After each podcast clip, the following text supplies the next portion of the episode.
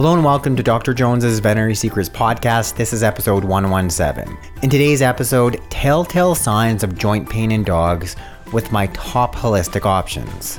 A disturbing cat poisoning happening in my province, BC. What you need to know about vaccines for your dog or cat. Dr. Jones's Veterinary Secrets is on all your favorite podcast apps, including Spotify, iTunes, and Stitcher.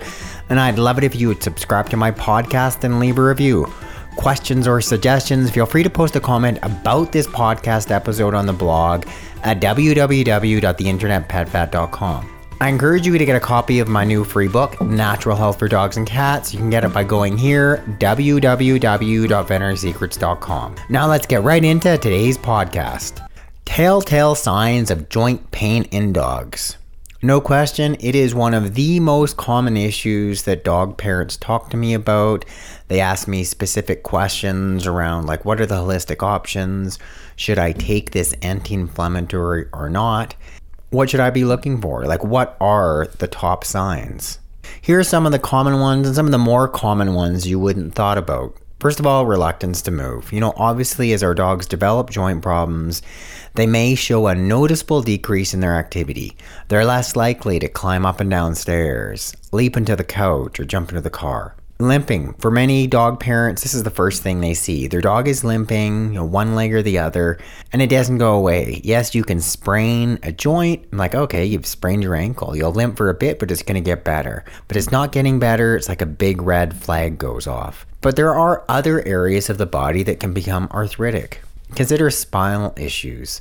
Joint inflammation, it can affect your dog's spine and cause a sore neck, hunchbacked, or just this increasing weakness in their rear legs. Spinal problems can even result in an unnatural stance when your dog is walking. Then there are some of the things that are less obvious. Sleepiness. Dogs with joint pain tend to spend much of the day resting or sleeping. Walks can grow shorter, and this can just escalate into just being really lethargic. They're just really quiet and sedate, resulting in weight gain, which then in turn increases pressure on the joints, resulting in more arthritic pain. Irritability and aggression. Yeah, you can have behavioral changes. Joint pain can have a substantial effect on your dog's overall mood. In some cases, these dogs will even try to bite when their affected joints are touched. Uh, this is something that many pet parents first note. Whereas, you know, my dog is always fine. I could palpate him anywhere, but I touch this one area and all of a sudden he reacted really in pain because he's arthritic. Loss of appetite and depression. Behavioral changes seem to abound in pets with joint pain.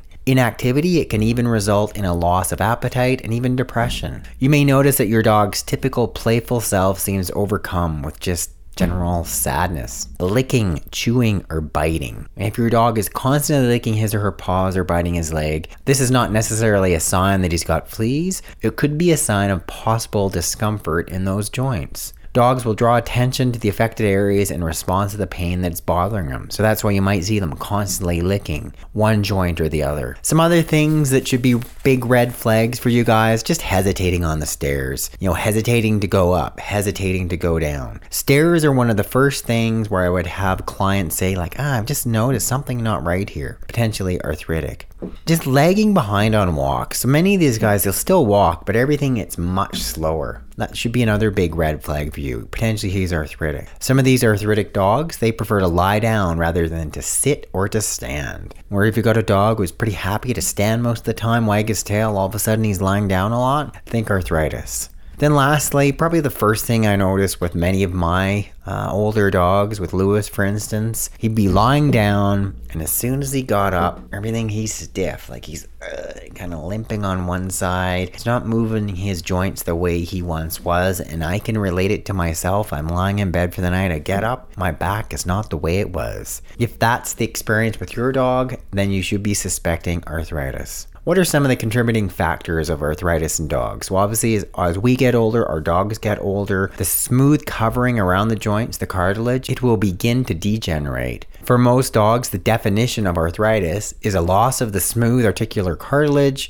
You have bone rubbing on bone, joint wear and tear, and it leads to new bone. That is arthritis. Certain breeds are more prone to arthritis than others. Think of Lab Retrievers, Golden Retrievers, German Shepherds, Rotties. The larger the dog in general has increased incidence of arthritis. Excess weight, as in people, more weight means more pressure on the joints, more loss of cartilage, uh, more secondary joint disease. There can be hereditary defects, so perhaps the elbow isn't formed normally. Maybe your dog stands very square from the rear, putting much more force on his knee, and in particular his ACL, his anterior cruciate ligament, is more likely to tear, then leading to secondary arthritis. Obviously, there can be an accident, a trauma, it can affect the joint stability, leading to arthritis. And in some cases, you can even have joint infections, for instance, that can result in a loss of cartilage. When that happens, you have bone rubbing on bone, osteoarthritis. So, what's the big thing in terms of how do you help treat your dog who's in, got? So, what's the big thing in terms of ultimately treating your dog who's got joint pain? He's got secondary arthritis. I always suggest first starting with a good quality anti-arthritic supplement, one that includes glucosamine, chondroitin, MSM. Glucosamine at levels of 500 milligrams per 50 pounds of body weight daily. MSM at the same amount. Chondroitin at 250 milligrams per 50 pounds of body weight daily. Something such as my supplement, Ultimate Canine a good quality essential fatty acid supplement. We're looking at essential fatty acid doses. If we're looking at, say, fish oil, we're looking at 1,000 milligrams per 10 to 20 pounds of body weight daily. If we're looking at krill oil, we're looking at about half that amount, about 500 milligrams per 20 pounds of body weight daily. You can also use flax oil as well. The difference with flax is a lot of it then has to be converted into the active anti inflammatory ingredient of EPA and DHA. But flax can still be helpful, and I've had lots of dog parents, that've got dogs with arthritis, they're finding that flax is beneficial. We're looking at flax doses of one tablespoon uh, per 50 pounds of body weight twice daily. Add in 95% curcumin. This is the active ingredient that is anti inflammatory, that is found in the spice turmeric. The big thing with 95% curcumin is you're giving it at the dose of 100 milligrams per 10 pounds of body weight daily. You're giving it with that, and you need to take about a month before you can assess whether it's being effective or not. Consider acupuncture if that's an option for you. I've many dog parents said it was so beneficial for their arthritic dog. At the very least, learn some of the acupressure points that I've discussed prior on some of these podcasts. I also show specific videos on my YouTube channel at Veterinary Secrets showing you exactly which acupressure points to hit. The easiest one to find is called the aspirin joint. So if you grab your dog's back leg, there's a flap of skin above his hock, between his hock and his Achilles tendon. You can put your thumb on the outside of that flap of skin your index finger on the inside of that flap of skin, put moderate pressure on the skin, hold that for 30 to 60 seconds. Do that twice a day for a week and assess whether it's being beneficial for your dog or not. Lastly, I encourage you to consider CBD, cannabidiol, and if you can, also include it along with THC. A 4 to 1 tincture may be more effective. Then dose it based on the CBD concentration of 3 milligrams per 10 pounds of body weight daily. I've had many dog parents said this has been really the big difference in how they've been able to come off of of things, you know, such as the nonsteroidal anti-inflammatory drugs or even gabapentin. So if you've got a middle-aged to older dog, he's got some of those clinical signs, think arthritis, get him to have a good proper physical exam and you don't need to wait. You can start early on with some of these supplements. They're generally very safe and really can be beneficial and at the very least delaying the loss of the articular cartilage and just making your dog much more comfortable without secondary conventional medication side effects um, this was a rather disturbing story, and in part it was trying to reinforce with myself just why the importance of keeping my cat indoors. Taco, a beloved Penticton cat here in British Columbia, had to be euthanized after ingesting a poison, and the local SPCA put out a warning. The family of Taco, a beloved family cat, are devastated after a cat had to be euthanized after ingesting poison. At least four cats ingested poison last week, prompting a warning from the local SPCA. So they're urging anybody that lives in the downtown area to keep their cats inside after four cats were confirmed to have ingested poison last week. This family said they came home that night and they instantly knew something was very wrong with their cat. He wasn't able to move his legs and he was extremely lethargic. They rushed him to the emergency veterinary hospital in the local community called Kelowna. They said their neighbor's cat was also poisoned the same day. He was also at the emergency clinic and he was showing signs of antifreeze poisoning. They said their cat was this fun loving cat. He just loved to be outside and the family, they're just heartbroken. You know, and unfortunately, they had to euthanize their cat. Antifreeze causes serious kidney failure, and unless you catch it in a very quick period of time, it's permanent. Unfortunately, there's nothing, even as a veterinarian, that you can do about it. Um, the SPCA released a warning saying, like, just be really cautious. And there's other dangers out there. Yes, there's there can be people that can be poison cats. Hopefully, it doesn't happen very often. But you have predators, you have cars, traffic, and if you can, keep your cat inside. Good point. And when I think of all the trauma I saw in cats, from abscesses to poisons to being hit by cars, in general, it's much safer to keep your cat inside. Sorry that these guys had to go through that experience. The last part of the podcast, I wanted to talk a little bit about vaccines, the big vaccine question. Well, in the world of our dogs and cats, it's very different. The first dog and cat vaccines, they were developed and used to prevent serious infectious disease. Diseases such as rabies, canine parvovirus, feline distemper, also known as panleukopenia. Makes sense, like they really had a clear purpose. But they also turned out to be a great way from drug companies to make a lot of money. And for veterinarians, they started to use vaccines as a practice growth tool. Clients were coming back to the clinic to get the shots for their dog, the shots for their cat. So these drug companies, they develop vaccines for just about everything. FIP, feline infectious peritonitis, FIV, feline immunodeficiency virus coronavirus, feline leukemia, giardia, Lyme disease, adenovirus, bordetella, leptospirosis, parainfluenza, vaccine for ringworm, chlamydia, and my personal favorite, the rattlesnake vaccine. It got to the point where clients were being told to vaccinate their dogs or cats every year with multiple vaccines. Unfortunately, what this done is cause harm to some pets, and it's really not done a great job of creating confidence in the people, the organizations, suggesting multiple vaccines yearly. In the last 10 years, many veterinarians, most veterinary colleges now recognize that we've given way too many vaccines far too often, and they're now advising a very modified vaccine protocol. And this specific modified protocol is much the same of what I would be giving to my next puppy or kitten. For puppies, I would be giving my puppy a distemper parvovirus vaccine at 8 weeks, a booster at 12 weeks. If he were to get a rabies vaccine, it would be given at 6 months. A year later, I would be doing a titer test to see what the titer levels are. If he had protective level of antibodies, then I wouldn't be giving him any further vaccines. If I were to get a little kitten, I would be doing the FVRCP booster at 8 weeks and at 12 weeks. So that's feline viral rhinotracheitis, feline calicivirus, and feline panleukopenia.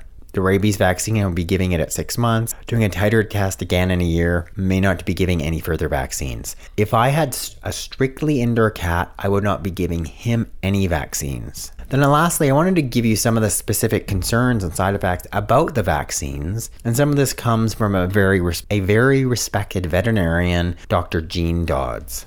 What are some of the things that are in your dog and cat vaccines? Adjuvants. Well, an adjuvant is an agent that modifies the effect of other agents. Adjuvants may be added to a vaccine to boost the immune response, to produce more antibodies, and ultimately produce longer lasting immunity, thus minimizing the amount of antigen or vaccine needed. These include aluminum hydroxide and paraffin oil. Additives. Additives are found in vaccines include preservatives like thimerosal, which is mercury based, along with stabilizers to prolong the shelf life. The vaccines also contain small amounts of culture materials used to make the vaccine in the first place. They could include fetal calf serum, human serum albumin, along with other less desirable agents such as formaldehyde, and even antibiotics. What are some of the side effects? Well, according to Dr. Jean Dodds, the well adjuvants boost the immune response. They also increase the risk of autoimmune autoimmune disease, and anti inflammatory disease. Younger dogs and cats are at increased risk because they are given more vaccines. More vaccines means more adjuvants, more additives, and potentially more side effects. Dr. Dodd says that adjuvants can affect how genes are expressed, affecting the nervous system.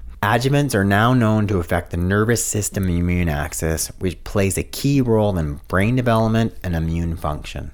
There's one specific syndrome you should be aware of called the ASIA syndrome. It's an auto-inflammatory syndrome induced by adjuvants and was first recorded as a, as a clinical disease in 2011. According to Dr. Dawes, it includes four conditions showing signs and symptoms which can be secondary to vaccines. The triggering effects of the adjuvants in combination with other factors such as environment, genetic predisposition, etc., can result in the development of autoimmune disease. What's happening here is your pet's immune system is literally attacking itself. Some of the adjuvants that have been implicated in this include heavy metals, mercury, aluminum, these are commonly found in the rabies vaccines. Some of the clinical signs, well, it can happen anywhere from 3 to 45 days post vaccine. Signs include skin disease, allergies, seizures, aggression, liver disease, polyarthritis, autoimmune hemolytic anemia, immune mediated thrombocytopenia, phobias, some of the more serious autoimmune skin diseases, you know, such as lupus. So ultimately, what is the solution? Well, number one, just vaccinate your dog, your cat for what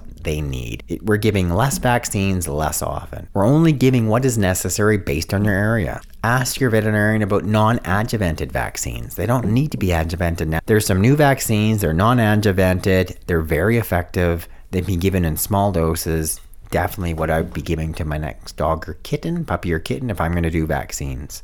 These minimal vaccine doses, 8 weeks and 12 weeks, they'll be non adjuvanted. I'll be titer testing a year later. That's probably all I would be giving them. I still am giving vaccines. We're giving them to prevent serious infectious disease. It's still out there, but you're just giving what is needed and you're ultimately balancing, you know, risk versus reward. So I hope that gives you a bit of clarity. I don't want to completely scare you off from vaccines. Clearly, they have a purpose, but they've been so beneficial to prevent infectious disease in our dogs, in our cats. We need to put it all in contacts. And we've given way too many vaccines far too long. We've kind of gone the other extreme end. Let's prevent serious infectious disease when they occur when we need to. Okay, we'll vaccinate them prior to a year of age. Beyond that, I think it's overkill for the most part. Well, you guys, thanks for listening to this edition of the Veterinary Secrets podcast. I'm hoping that's given you a little bit of clarity. You have an idea around one, you know, what you should be vaccinating your dog or cat for. Two, maybe if you're a cat parent, why you want to keep your cat inside. Number three, you're wondering is your dog arthritic or not? Well, maybe some of the things we just talked about will give you a clue as to if he is or if he isn't. Thanks for listening, and I'll talk to you guys again next week. This is Dr. Jones.